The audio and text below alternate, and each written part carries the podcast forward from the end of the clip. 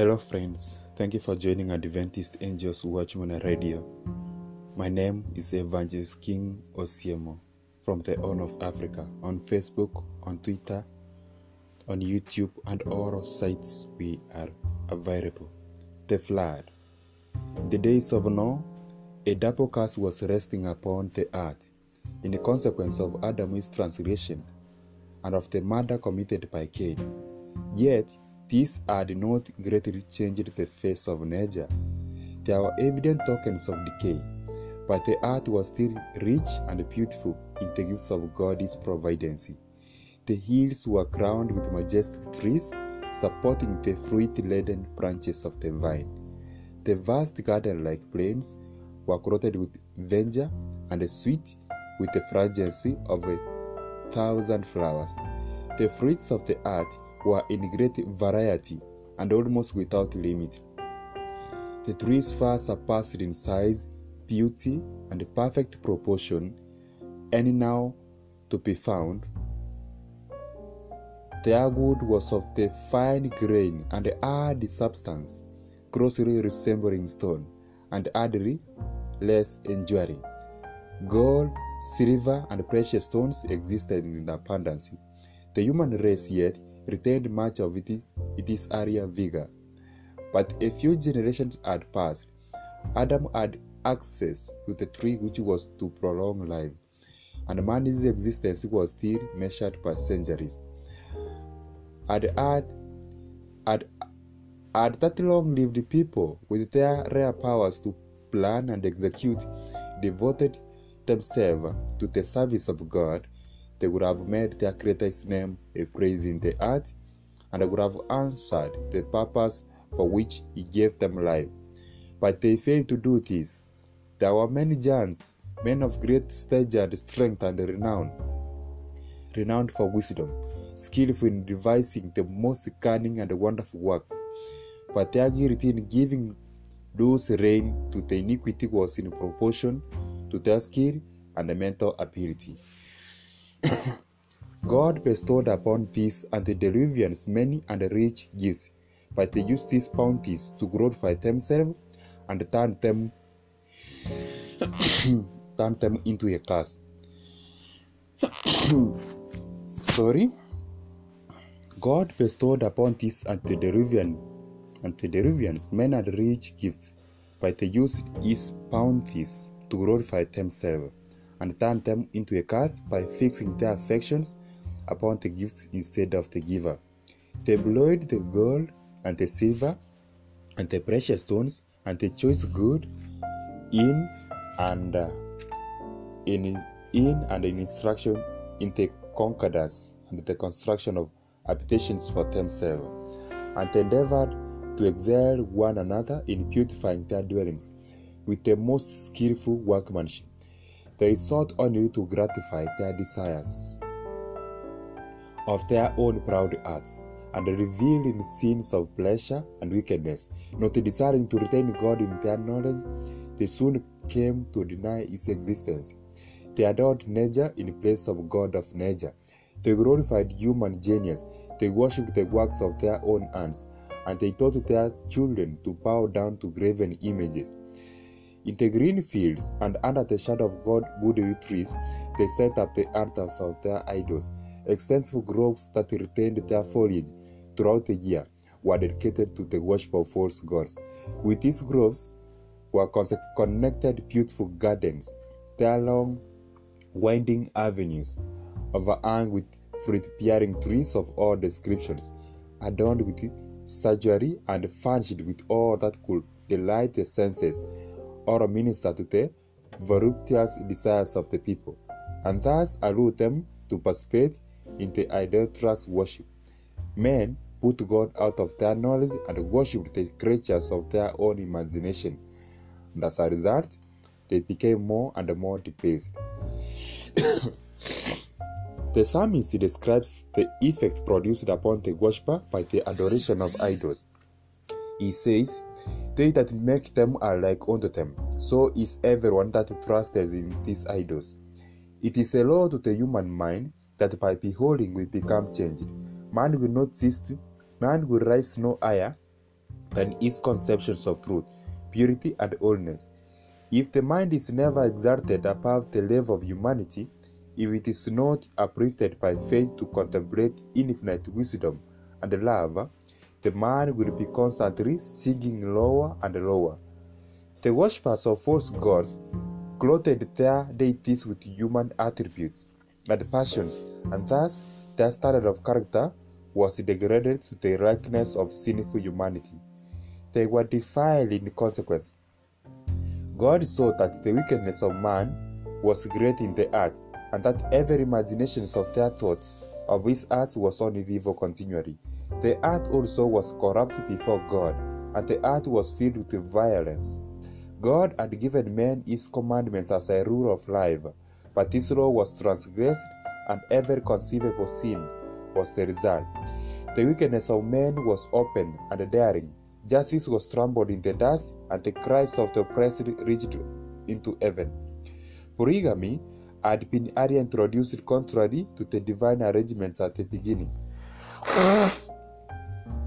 The Lord gave to Adam one wife, showing his order to that respect. But after the fall, men chose to follow their own sinful desires, and as a result, crime and wretchedness rapidly increased. Neither the marriage relation nor the rights of property were respected. Whosoever coveted the wives or the possession of his neighbor took them by force, and men exerted in their deeds of violence. They delighted in destroying the life of animals. Meat and the use of flesh for food rendered them still more cruel and bloodthirsty until they came to regard human life with astonishing indifference. The world was in its infancy, yet iniquity had become so deep and widespread that God could no longer bear with it. And he said, I will destroy man whom I have created from the face of the earth. He declared that his spirit should not always strive with the guilty race. If they did not cease to pollute with their sins the world and its rich treasures, he would protect them from his creation and would destroy the things which he had delighted to bless them. He would sweep away the beasts of the field and the vegetation which furnished such an abundant supply of food, and would transform the fair earth into one vast scene of desolation and ruin. Amid the prevailing corruption, Methuselah, Noah, and many others, they labored to keep alive the knowledge of the true God and to stay the tide of moral evil in the world. A hundred and twenty years before the flood, the Lord, by a holy angel, declared to Noah his purpose and directed him to build an ark. While building the ark, he was to preach that God would bring a flood of water upon the earth to destroy the wicked. Those who would believe the message and would prepare for that event by repentance and reformation should find pardon and be saved. Enoch had repeated to his children what God had shown him in regard to the flood, and Methuselah and his sons who lived to hear the preaching of Noah assisted in building the ark. God gave Noah the exact dimensions of the ark and explicit directions in regard to its construction in every particular. Human wisdom could not have devised a stature of so great strength and durability. God was the designer, and Noah the master builder. It was constructed like the hull of a ship that it might float upon the water, but in some respects it more nearly resembled a house. Psalms chapter 115 verses 8, Genesis chapter 6 verses 5, Genesis chapter 6 verses 11 and verses 7. Uh, Genesis chapter 6 verse 7.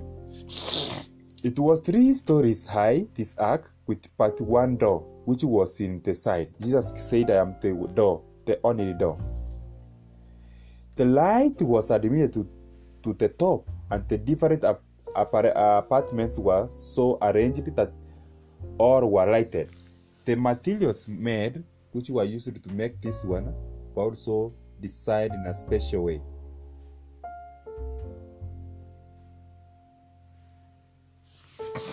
Okay, let me repeat. The material employed in the construction of the ark was the cypress or the gopher gourd, which could be untouched by decay for hundreds of years. The building of this immense structure was a slow and a laborious process. On account of the great size of the trees and the nature of the wood, much, much more labor was required then than now to prepare timber, even with the greater strength which men then possessed. All that man could do was done to render the work perfect.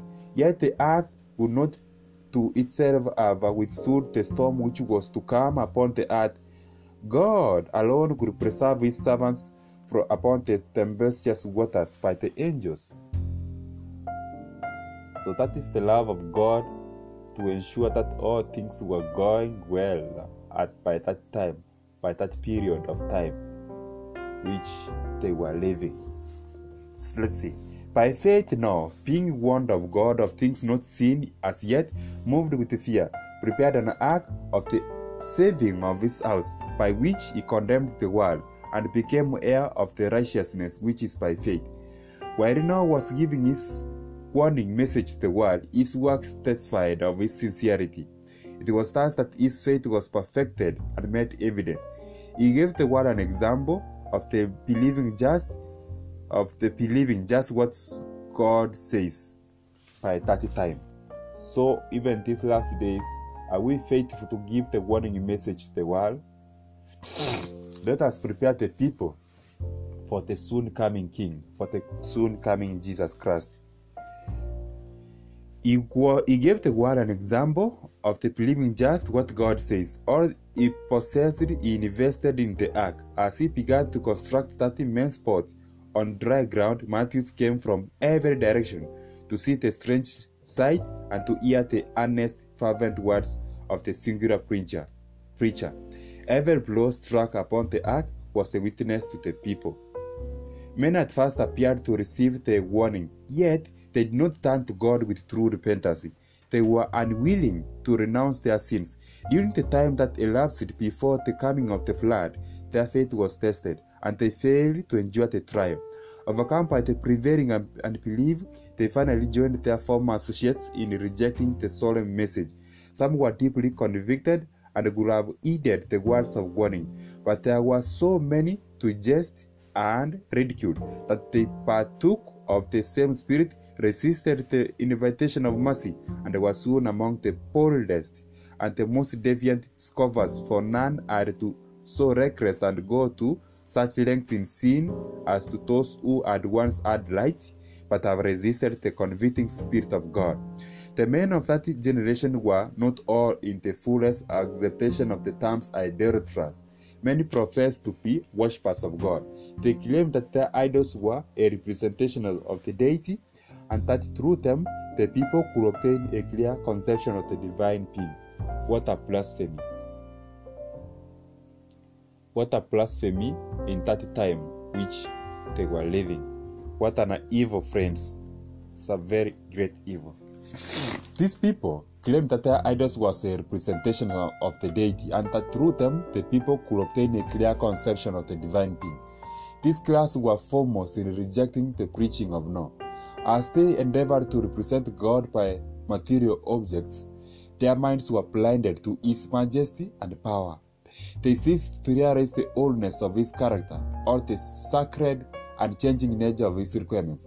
As sin became general, it appeared less and less sinful, and they finally declared that the divine law was no longer in force, that it was contrary to the character of God to punish transgressions, and they denied that His judgments were to be visited upon the earth.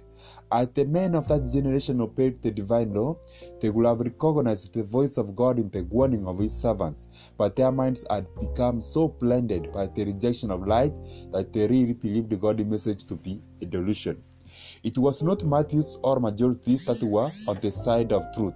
The world was arrayed against God's justice and His laws, and Noah was regarded as a, a fanatic. Satan, when tempting Eve to disobey God, is to disobey God, said to her, "You shall not surely die." Great men, worldly, honored, and wise men repeated the same. The threatenings of God, they said, are for the purpose of intimidating and will never be verified. You need not to be alarm- alarmed. Such an event as the destruction of the world by God who made it and the punishment of the beings he had created will never take place. But be at peace, fear not, Noah is a wild fanatic. The world made merry at the folly of the deluded old man. Instead of humbling the earth before God, they continued their disobedience and wickedness, the same as though God had not spoken to them through his servant.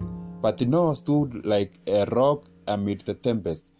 Surrounded by popular contempt and ridicule, he distinguished himself by his own integrity and unwavering faithfulness. A power attended his words, for it was the voice of God to man through his servant. Connection with God made him strong in the strength of infinite power. While for 120 years his own voice fell upon the ears of that generation in regard to events which, so far as human wisdom could judge, were impossible.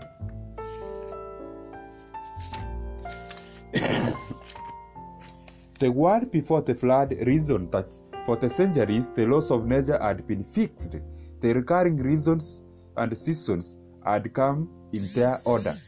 Heretofore, rain had never fallen from heaven, the earth had been watered by a mist or a dew from below the earth. The rivers had never yet passed their boundaries, but had poured their waters safely to the sea. Fixed decrees had kept the waters from overflowing their banks. But these reasoners did not recognize the hand of him who had stayed the waters, saying, Hitherto shalt thou come, but no further. Job chapter 38, verse 11. As time passed on, with no appearance, apparent change in nature, men whose hearts had at times trembled with fear began to, to be reassured. They reasoned, as many reason now, that nature is above the God of nature, and that laws are so firmly established that God Himself could not change them.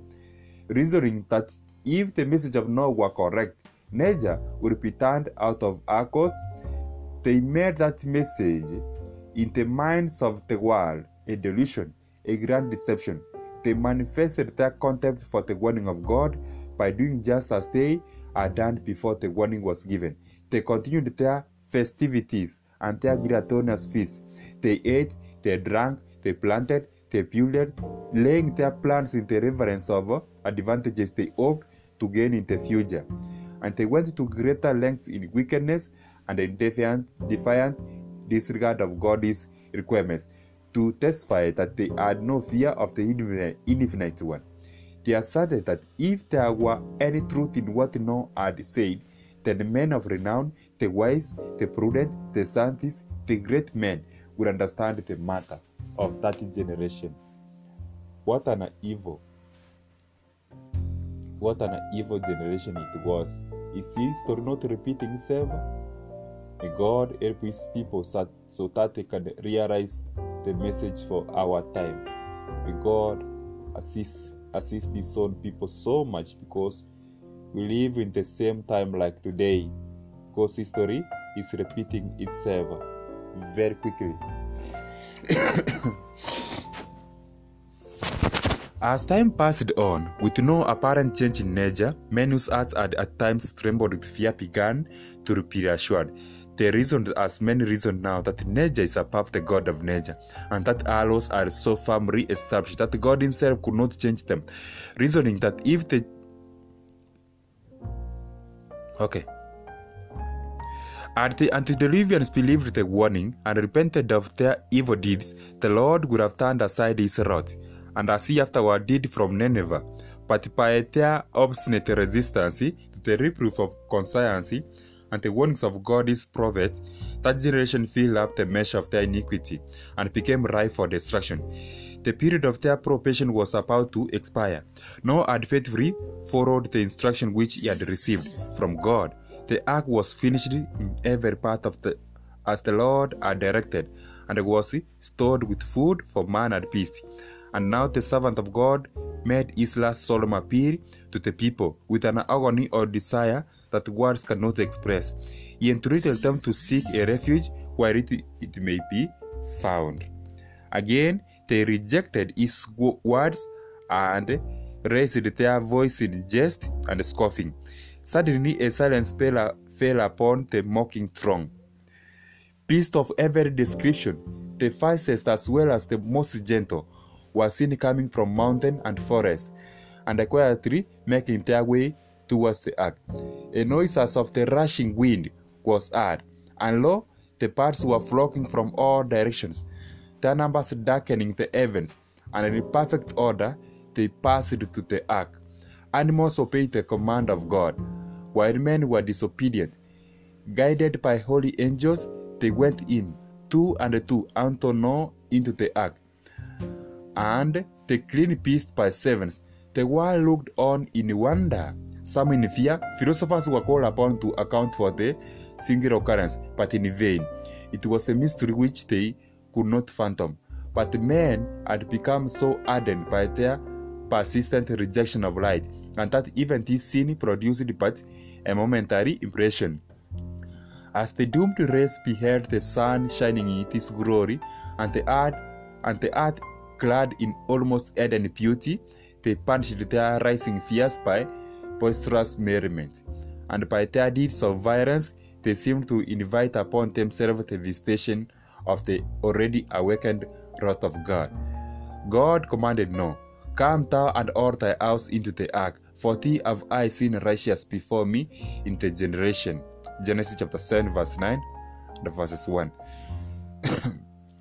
Noah's warnings had been rejected by the world, but his influence and example resulted in blessing to his family.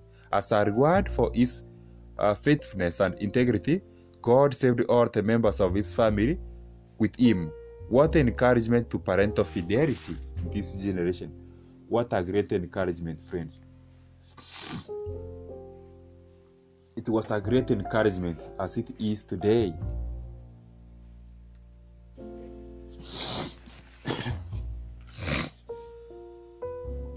Mercy had ceased its pleadings for the guiltless. The beasts of the field and the birds of the air had entered the place of refuge. Noah and his household were within the ark, and the Lord shut him in. A flash of dazzling light was seen, and a cloud of glory, more vivid than the lightning, descended from heaven and hovered before the entrance of the ark. The massive door, which it was impossible for those within to close, was slowly swung to its place by unseen hands. Noah was shut in. By that time, Noah was shut in, but these people never entered. What a terrible lesson for this generation. Things which are happening, we must understand them in a spiritual sense. We must understand what the Lord, the Lord says. That says the Lord is what we should live by. It's a message for us in this last generation. So, um, the massive door, which it was impossible for those within to close, was slowly swung to its place by unseen hands. Noah was shut in, and the rejecters of God's mercy were shut out. The seal of God was on the door. God had shut, shut it, and God alone could open it. So, when Christ shall cease his intercession for the guilty man before his coming in the clouds of heaven, the door of mercy will be shut. Then, divine grace will no longer restrain the wicked, and Satan will have full control of those who have rejected mercy. They will endeavor to destroy God's people, but as, but as Noah was shut into the ark, so the righteous will be shielded by divine power. Thank you for joining us. This is episode 1. Join us in episode 2. Episode 2. This is Adventist Angels Watchman Radio by Evangelist King Osimo. Stay blessed. Peace be with you. And find us on Facebook, on Twitter, on podcast, on all sides. Peace. Share.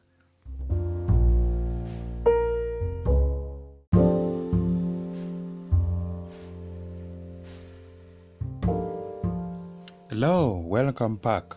My name is Evangelist King Osiem on Facebook, on Twitter, on YouTube, and thank you for joining Adventist Angels Watchman Radio. For seven days after Noah and his family entered the ark, there appeared on there appeared no sign of the coming storm. During this period, the faith was their faith as a people was tested. It was a time of triumph to the world without. The apparent delay confirmed them in the belief that Noah's message was a delusion and that the flood would never come. Notwithstanding the solemn scenes which they had witnessed, the beast and the birds entered the ark, and the angel of God closing the door. They still continued their sport and reveling, even making a jest of these signal manifestations of God's power. They gathered in crowds about the ark, deriding its inmates with a daring violence which they had never ventured upon before. But upon the eighth day, dark clouds overspread the heavens. There followed the mutterings of thunder and the flashing of lightning. Soon, large drops of rain began to fall. The world had never witnessed anything like this, and the hearts of men were struck with fear. All were secretly inquiring, Can it be that Noah was in the right and that the world is doomed to destruction? Darker and darker grew the heavens, and faster came the falling rain. The beasts were roaming about in the wilderness terror, and their discordant cries seemed to mourn out their own destiny and the fate of man. Then the fountains of the great deep were broken up, and the windows of heavens were opened. Water appeared to come from the clouds in mighty cataracts. Rivers broke away from their boundaries and overflowed their valleys. Jets of water passed from the earth with indescribable force, throwing massive rocks hundreds of feet into the air. And these in falling, these in falling, buried themselves deep in the ground. The people first beheld the destruction of the works of their own hands, their splendid buildings, and the beautiful gardens and groves where they had placed their idols were destroyed by lightnings from heaven, and the ruins were scattered far and wide. The altars on which human sacrifices had been offered were torn down, and the worshippers were made to tremble at the powers of the living God, and to know that it was their corruption and idolatry which had caused down their destruction. As the violence of the storm increased, trees, buildings, rocks, and earth were hurried in every direction. The terror of man and beast was beyond description. Above the roar of the tempest was heard the wailing of a people that had despised the authority of God. Satan himself, who was compelled to remain in the midst of the warring elements, feared for his own ex- existence. He had delighted to control so powerful a race and desired them to live to practice their abominations and continue their rebellion against the ruler of heaven. He now uttered imprecations against God, charging him with injustice and cruelty. Many of the people, like Satan, blasphemed, blasphemed God, and had they been able, they would have thrown him down from the throne of power. Others were frantic with fear, stretching their hands towards the ark and pleading for admittance, but their entreaties were in vain. Conscience was at last aroused to know that there is a God who ruled in the heavens. They called upon him earnestly, but his ear was not open to their cry. In that terrible hour, they saw that the transgressions of God's law had caused their ruin. Yet, while through fear of punishment they acknowledged their sin, they felt no true contrition, no abhorrence of evil. They would have returned to their defiance of heaven had the judgment been removed. So, when God's judgments shall fall upon the earth before it is deluged by fire, the impenitent will know just where and what their sin is, the despising of His holy law. Yet they would have no more true repentance that did the old world sinners. Some in their desperation endeavored to break into the ark, but their firm made structure withstood their efforts. Some clung to the ark until they were borne, were borne away by the surging waters, or their hull was broken by collision with rocks and trees. The massive ark trembled in every fiber as it was beaten by the merciless winds and flung from pillow to pillow. The cries of the beast within expressed their fear and pain. But amid the warning elements, it continued to ride safely. Angels that excelled in strength were commissioned to preserve it. The beast, exposed to the tempest, rushed towards man as though expecting aid from him. Some of the people bound their children and themselves upon powerful animals, knowing that these were the tenacious of life and could climb the highest points to escape the rising waters. Some fastened themselves to lofty trees on the summits of hills or mountains, but the trees were uprooted, and with their burden of living, beings were hurried into the sitting pillows, one spot after another, and pro- one spot after another that promised safety was abandoned. As the waters rose higher and higher, the people fled for refuge to the loftiest mountains. Often, man and beast would struggle together for a foothold until the boat was swept away. Oh, terrible. Oh, earth, so terrible. From the highest peaks, men looked abroad upon the shoreless ocean. The solemn warning of God's servants no longer seemed a subject for ridicule and scorning. How those doomed sinners longed for the opportunities which they had slighted.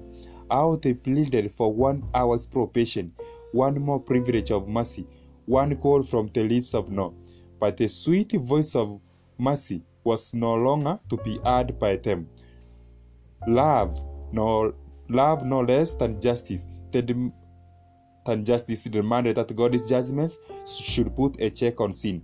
The avenging waters swept over the last threat, and the despisers of God is God perished in the black depths.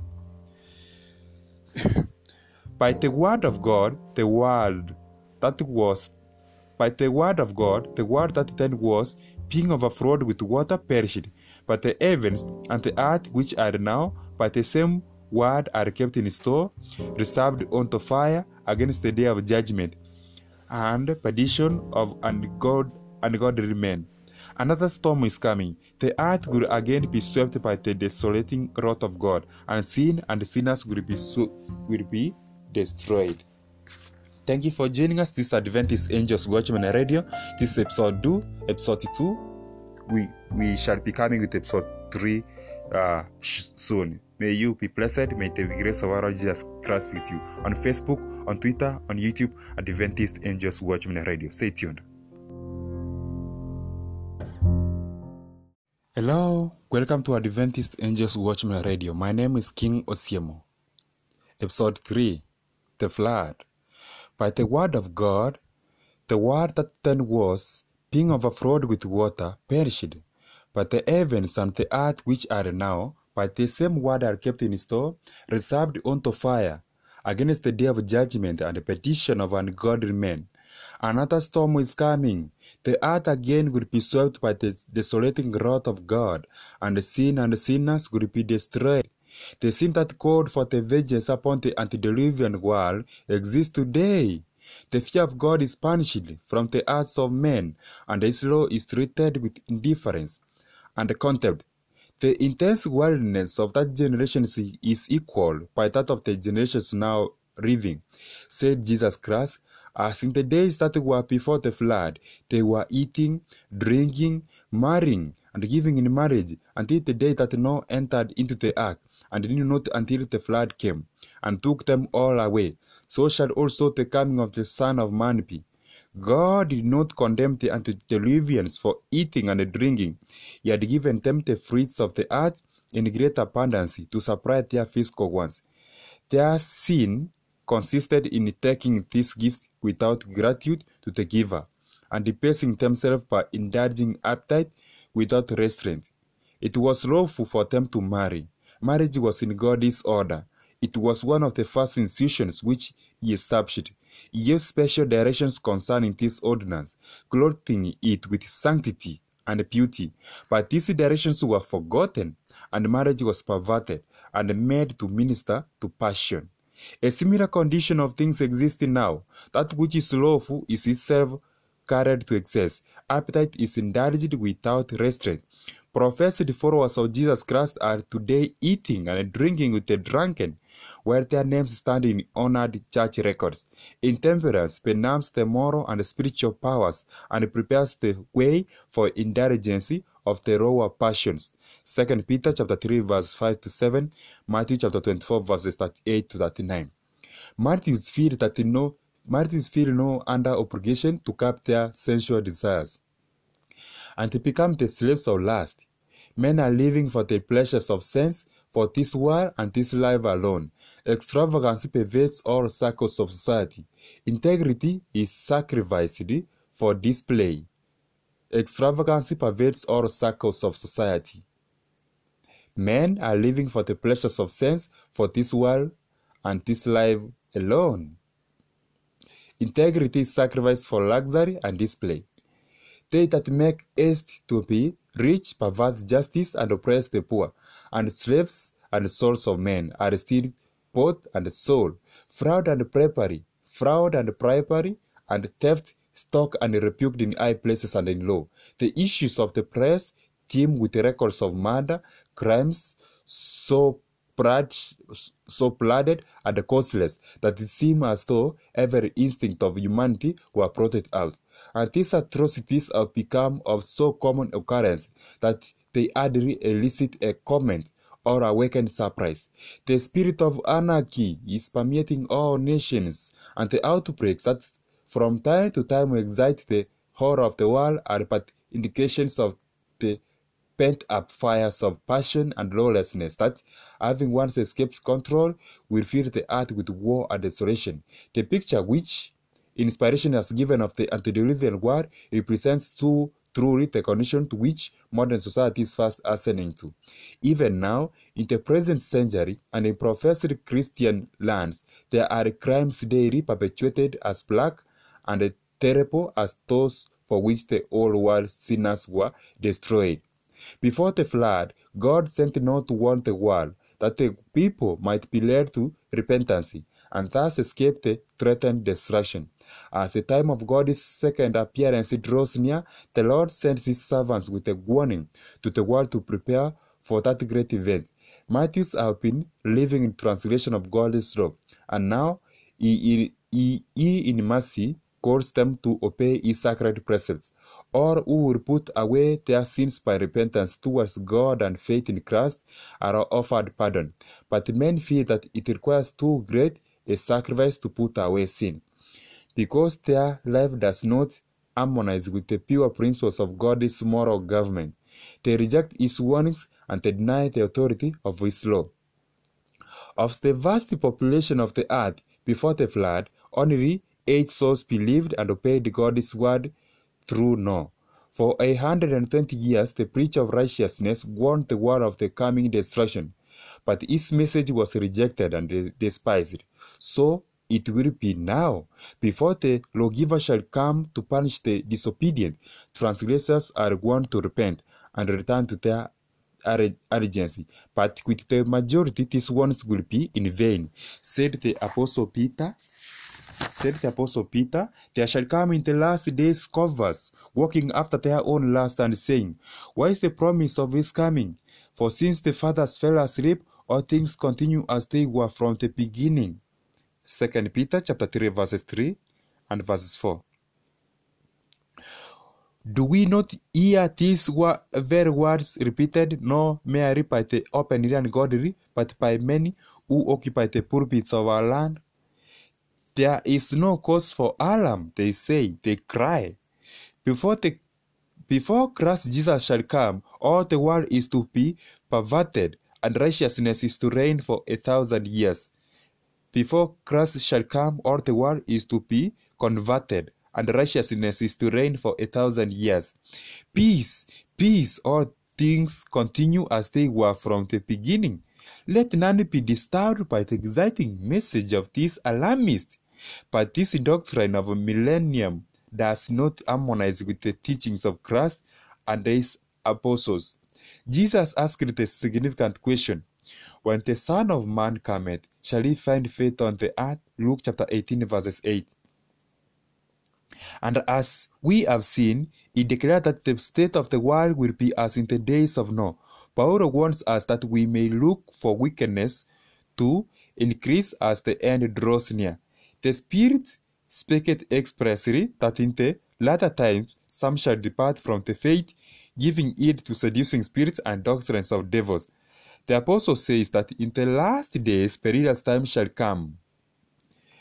First Peter chapter 4 verse 1. And he gives a startling list of sins that will be found among those who have a form of godliness. As the time of their probation was crossing, the antediluvians gave themselves up to exciting amusements and festivities. Those who possessed influence and power were bent on keeping the minds of the people engrossed with merits and pleasure, lest any should be blessed by the last solemn warning. Do we not see the same repeated in our day? While God's servants are giving the message that the end of all things is at hand, the world is absorbed in amusement and pleasure seeking. there is a constant round of excitement that causes indifference to God and prevents the people from being impressed by the truths which alone can save them from the coming destruction. In Noah's day, philosophers declared that it was impossible for the world to be destroyed by water. So now, there are men of science who endeavor to show that the world cannot be destroyed by fire, that this could be inconsistent with the laws of nature. But the God of nature, the maker of and the controller of our laws, can, un- can use the works of his hands to serve his own purpose. 2 Timothy chapter 3 verse 1. When great and wise men had proved to their satisfaction that it was impossible for the world to be destroyed by water, when the fears of the people were quieted, when all regarded Noah's prophecy as a delusion and looked upon him as a fanatic, then it was that God's time had come. The fountains of the great deep were broken up, and the windows of heaven were opened, and the covers were overwhelmed in the waters of the flood. With all their posted philosophy, men found too late that their wisdom was foolishness, that the lawgiver is greater than the laws of nature, and that omnipotency is at no loss for means to accomplish its purposes. Genesis chapter 7 verse 11 says, As it was in the days of Noah, even thou shall it be in the days when the Son of Man is revealed. Okay, that's Luke 17, 26 to 30. The days of the Lord will come as a thief in the night, in which the heaven shall pass away with a great noise, and the elements shall melt with fervent heat, and the earth also, and the works that are therein shall be burned up.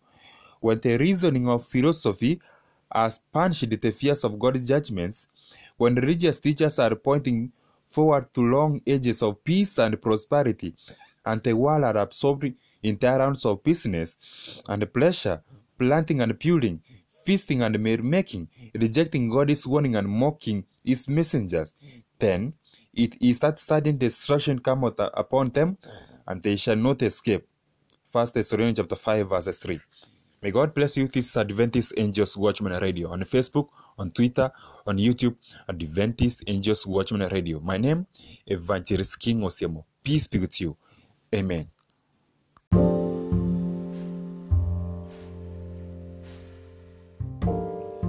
Hello, friends. Thank you for joining Adventist Angels Watchman Radio. My name is Evangelist King Osiemo from the Horn of Africa on Facebook, on Twitter, on YouTube, and all sites we are available. The flood. The days of Noah, a double curse was resting upon the earth in consequence of Adam's transgression and of the murder committed by Cain. Yet, this had not greatly changed the face of nature. There were evident tokens of decay, but the earth was still rich and beautiful in the gifts of God's providence. The hills were crowned with majestic trees supporting the fruit laden branches of the vine. The vast garden like plains were clothed with verdure and sweet with the fragrancy of a thousand flowers. The fruits of the earth were in great variety and almost without limit. The trees far surpassed in size beauty and perfect proportion, any now to be found. Their wood was of the fine grain and hard substance, closely resembling stone, and hardly less enduring. Gold, silver, and precious stones existed in abundance. The human race yet retained much of it, its earlier vigor. But a few generations had passed. Adam had access to the tree which was to prolong life, and man's existence was still measured by centuries. Had, had, had, had that long lived people, with their rare powers to plan and execute, devoted themselves to the service of God, they would have made their Creator's name a praise in the earth, and they would have answered the purpose for which He gave them life. But they failed to do this. There were many giants, men of great stature and strength and renown, renowned for wisdom, skillful in devising the most cunning and wonderful works. But their guilt in giving those reign to the iniquity was in proportion to their skill and mental ability. God bestowed upon these antediluvians many and rich gifts, but they used these bounties to glorify themselves and turn them turn them into a curse. Sorry. God bestowed upon these antediluvian antediluvians men and rich gifts, but they used his bounties to glorify themselves and turn them into a curse by fixing their affections upon the gifts instead of the giver. They employed the gold and the silver and the precious stones and the choice good in and uh, in in and in instruction in the concordance and the construction of habitations for themselves, and endeavored to excel one another in beautifying their dwellings with the most skillful workmanship. They sought only to gratify their desires of their own proud hearts and reveal in scenes of pleasure and wickedness, not desiring to retain God in their knowledge, they soon came to deny his existence. They adored nature in place of God of nature. They glorified human genius. They worshipped the works of their own hands, and they taught their children to bow down to graven images. In the green fields and under the shadow of God good trees, they set up the altars of their idols. Extensive groves that retained their foliage throughout the year were dedicated to the worship of false gods. With these groves were connected beautiful gardens, their long, winding avenues, overhung with fruit-bearing trees of all descriptions, adorned with statuary and furnished with all that could delight the senses or minister to the voluptuous desires of the people, and thus allure them to participate in the idolatrous worship. Men put God out of their knowledge and worshipped the creatures of their own imagination, and as a result, they became more and more debased. the psalmist describes the effect produced upon the worshipper by the adoration of idols. He says, They that make them are like unto them, so is everyone that trusted in these idols. It is a law to the human mind that by beholding we become changed. Man will not cease to, man will rise no higher than his conceptions of truth, purity, and holiness. If the mind is never exalted above the level of humanity, if it is not uplifted by faith to contemplate infinite wisdom and love, the man will be constantly sinking lower and lower. The worshippers of false gods clothed their deities with human attributes and passions, and thus their standard of character was degraded to the likeness of sinful humanity.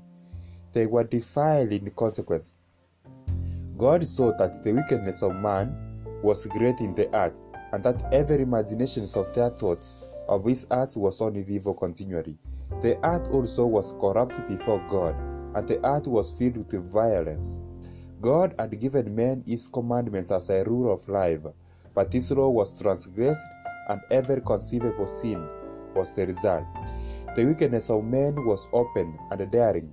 Justice was trampled in the dust, and the cries of the oppressed reached into heaven. Polygamy had been earlier introduced contrary to the divine arrangements at the beginning. the Lord gave to Adam one wife, showing his order to that respect. But after the fall, men chose to follow their own sinful desires, and as a result, crime and wretchedness rapidly increased. Neither the marriage relation nor the rights of property were respected. Whosoever coveted the wives or the possession of his neighbor took them by force, and men exerted their deeds of violence. They delighted in destroying the life of animals, meat, and the use of flesh for food rendered them still more cruel and bloodthirsty until they came to regard human life with astonishing indifference. The world was in its infancy, yet iniquity had become so deep and widespread that God could no longer bear with it. And he said, I will destroy man whom I have created from the face of the earth. He declared that his spirit should not always strive with the guilty race. If they did not cease to pollute with their sins the world and its rich treasures, he would protect them from his creation and would destroy the things which he had delighted to bless them. He would sweep away the beasts of the field and the vegetation which furnished such an abundant supply of food, and would transform the fair earth into one vast scene of desolation and ruin. Amid the prevailing corruption, Methuselah, Noah, and many others, they labored to keep alive the knowledge of the true God and to stay the tide of moral evil in the world.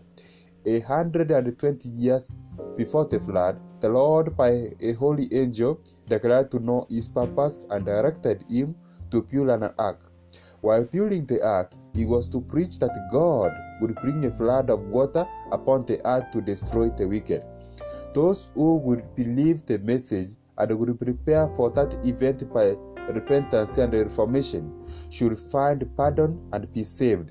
Enoch had repeated to his children what God had shown him in regard to the flood, and Methuselah and his sons who lived to hear the preaching of Noah assisted in building the ark.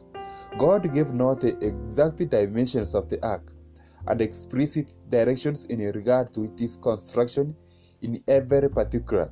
Human wisdom could not have devised a structure of so great strength and durability. God was the designer and Noah the master builder. It was constructed like the hull of a ship that it might float upon the water, but in some respects it more nearly resembled a house. Psalms chapter 115 verses 8, Genesis chapter 6 verses 5, Genesis chapter 6 verses 11 and verses 7. Uh, Genesis chapter 6 verse 7. It was three stories high, this ark, with but one door, which was in the side. Jesus said, I am the door, the only door. The light was admitted to, to the top, and the different ap- apartments were so arranged that all were lighted. The materials made, which were used to make this one, were also designed in a special way.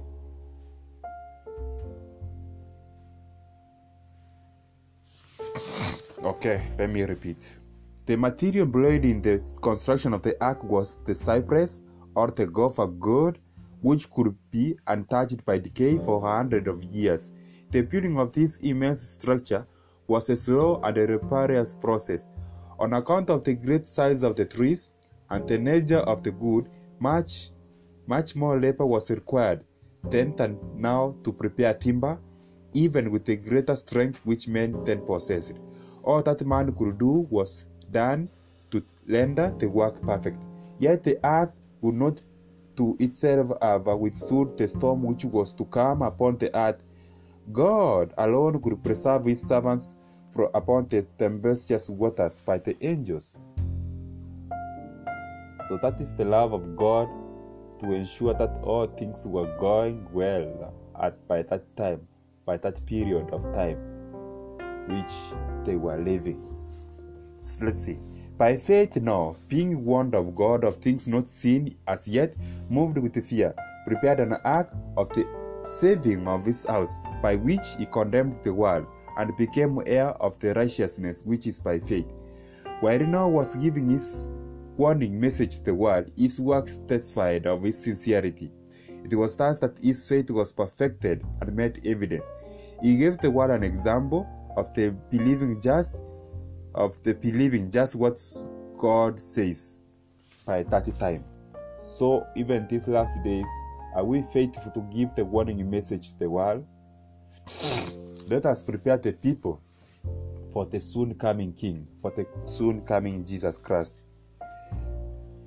He, he gave the world an example of the believing just what God says. All he possessed, he invested in the ark. As he began to construct 30 men's boats on dry ground, Matthews came from every direction to see the strange sight and to hear the earnest, fervent words of the singular preacher. preacher. Every blow struck upon the ark was a witness to the people. Men at first appeared to receive the warning, yet they did not turn to God with true repentance.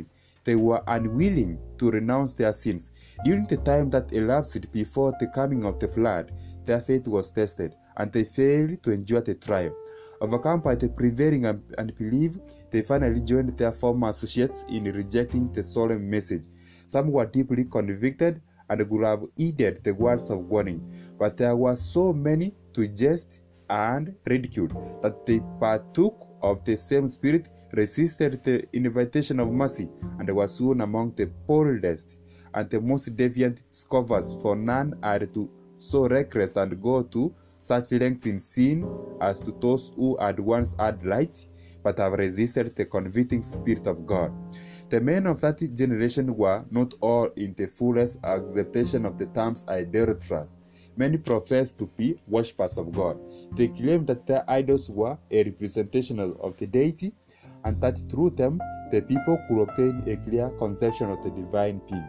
What a blasphemy! What a blasphemy in that time which they were living. What an evil, friends. It's a very great evil. These people claimed that their idols was a representation of the deity and that through them the people could obtain a clear conception of the divine being. This class were foremost in rejecting the preaching of Noah. As they endeavored to represent God by material objects, their minds were blinded to His majesty and power. They ceased to realize the oldness of His character or the sacred and changing nature of His requirements. As sin became general, it appeared less and less sinful, and they finally declared that the divine law was no longer in force, that it was contrary to the character of God to punish transgressions, and they denied that His judgments were to be visited upon the earth. As the men of that generation obeyed the divine law, they would have recognized the voice of God in the warning of His servants, but their minds had become so blinded by the rejection of light that they really believed godly message to be a delusion. It was not Matthews or majorities that were on the side of truth.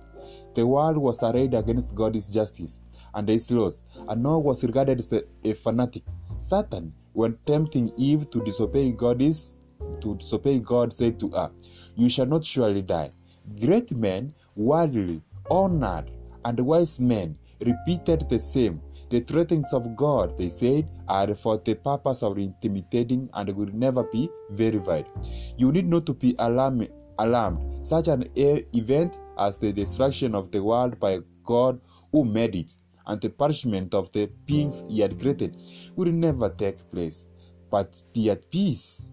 Fear not, is a wild fanatic. The world made merry at the folly of the deluded old man. Instead of humbling the earth before God, they continued their disobedience and wickedness, the same as though God had not spoken to them through his servant. But Noah stood like a rock amid the tempest. Surrounded by popular contempt and ridicule, he distinguished himself by his own integrity and unwavering faithfulness. A power attended his words, for it was the voice of God to man through his servant. Connection with God made him strong in the strength of infinite power. While for 120 years his own voice fell upon the ears of that generation in regard to events which, so far as human wisdom could judge, were impossible.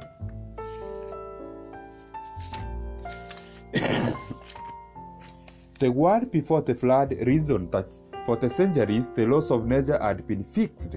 The recurring reasons and seasons had come in their order. Heretofore, rain had never fallen from heaven. The earth had been watered by a mist or dew from below the earth. The rivers had never yet passed their boundaries, but had poured their waters safely to the sea. Fixed decrees had kept the waters from overflowing their banks. But these reasoners did not recognize the hand of him who had stayed the waters, saying, Hitherto shalt thou come, but no further. Job chapter 38, verse 11. As time passed on, with no appearance, apparent change in nature, men whose hearts had at times trembled with fear began to, to be reassured. They reasoned, as many reasoned now, that nature is above the God of nature, and that laws are so firmly established that God Himself could not change them. Reasoning that if the message of Noah were correct, nature would be turned out of our course, they made that message in the minds of the world a delusion, a grand deception. They manifested their contempt for the warning of God by doing just as they had done before the warning was given.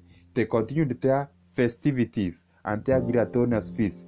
They ate, they drank, they planted, they builded, laying their plans in the reverence of advantages they hoped to gain in the future.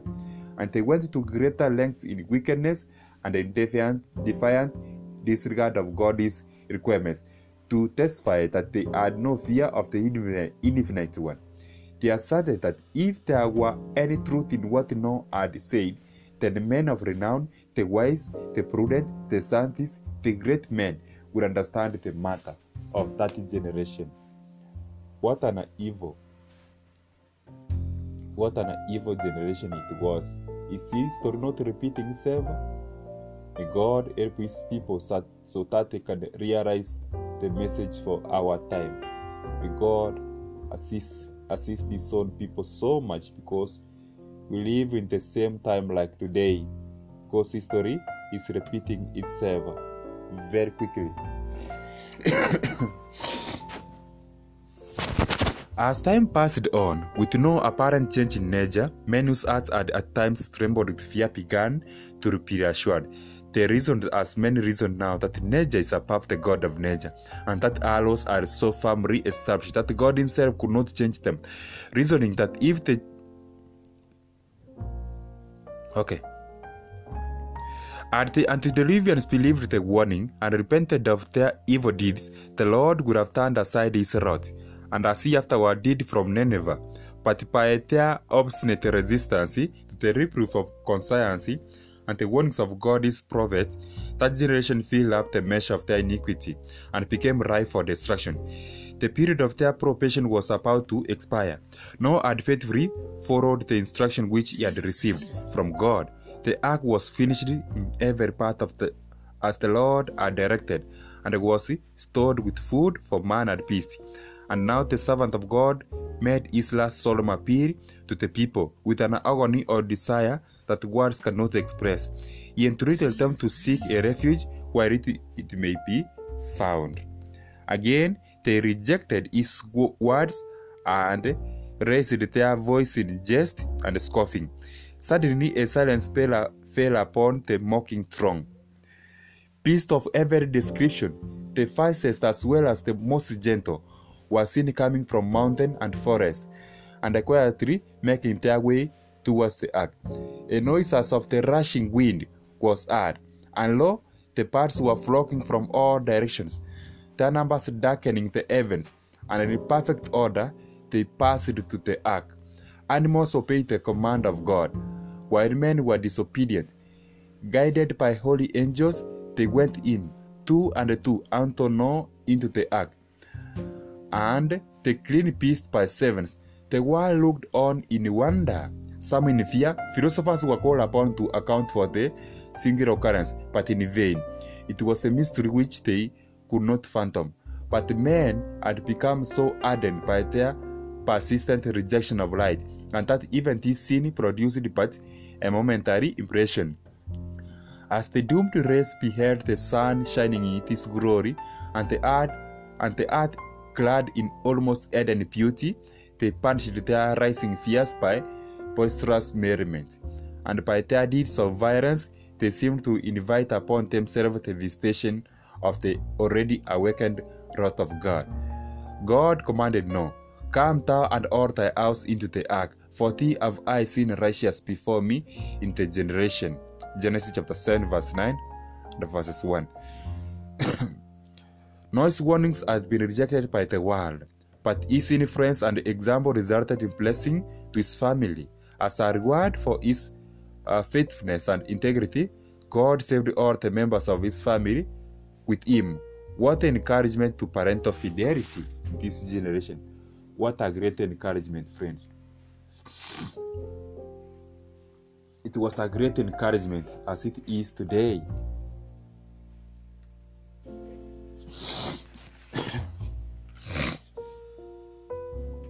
Mercy had ceased its pleadings for the guiltless. The beasts of the field and the birds of the air had entered the place of refuge.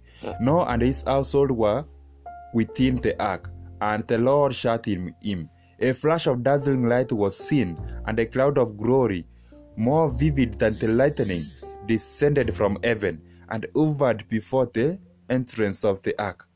The massive door, which it was impossible for those within to close, was slowly swung to its place by unseen hands. Noah was shut in.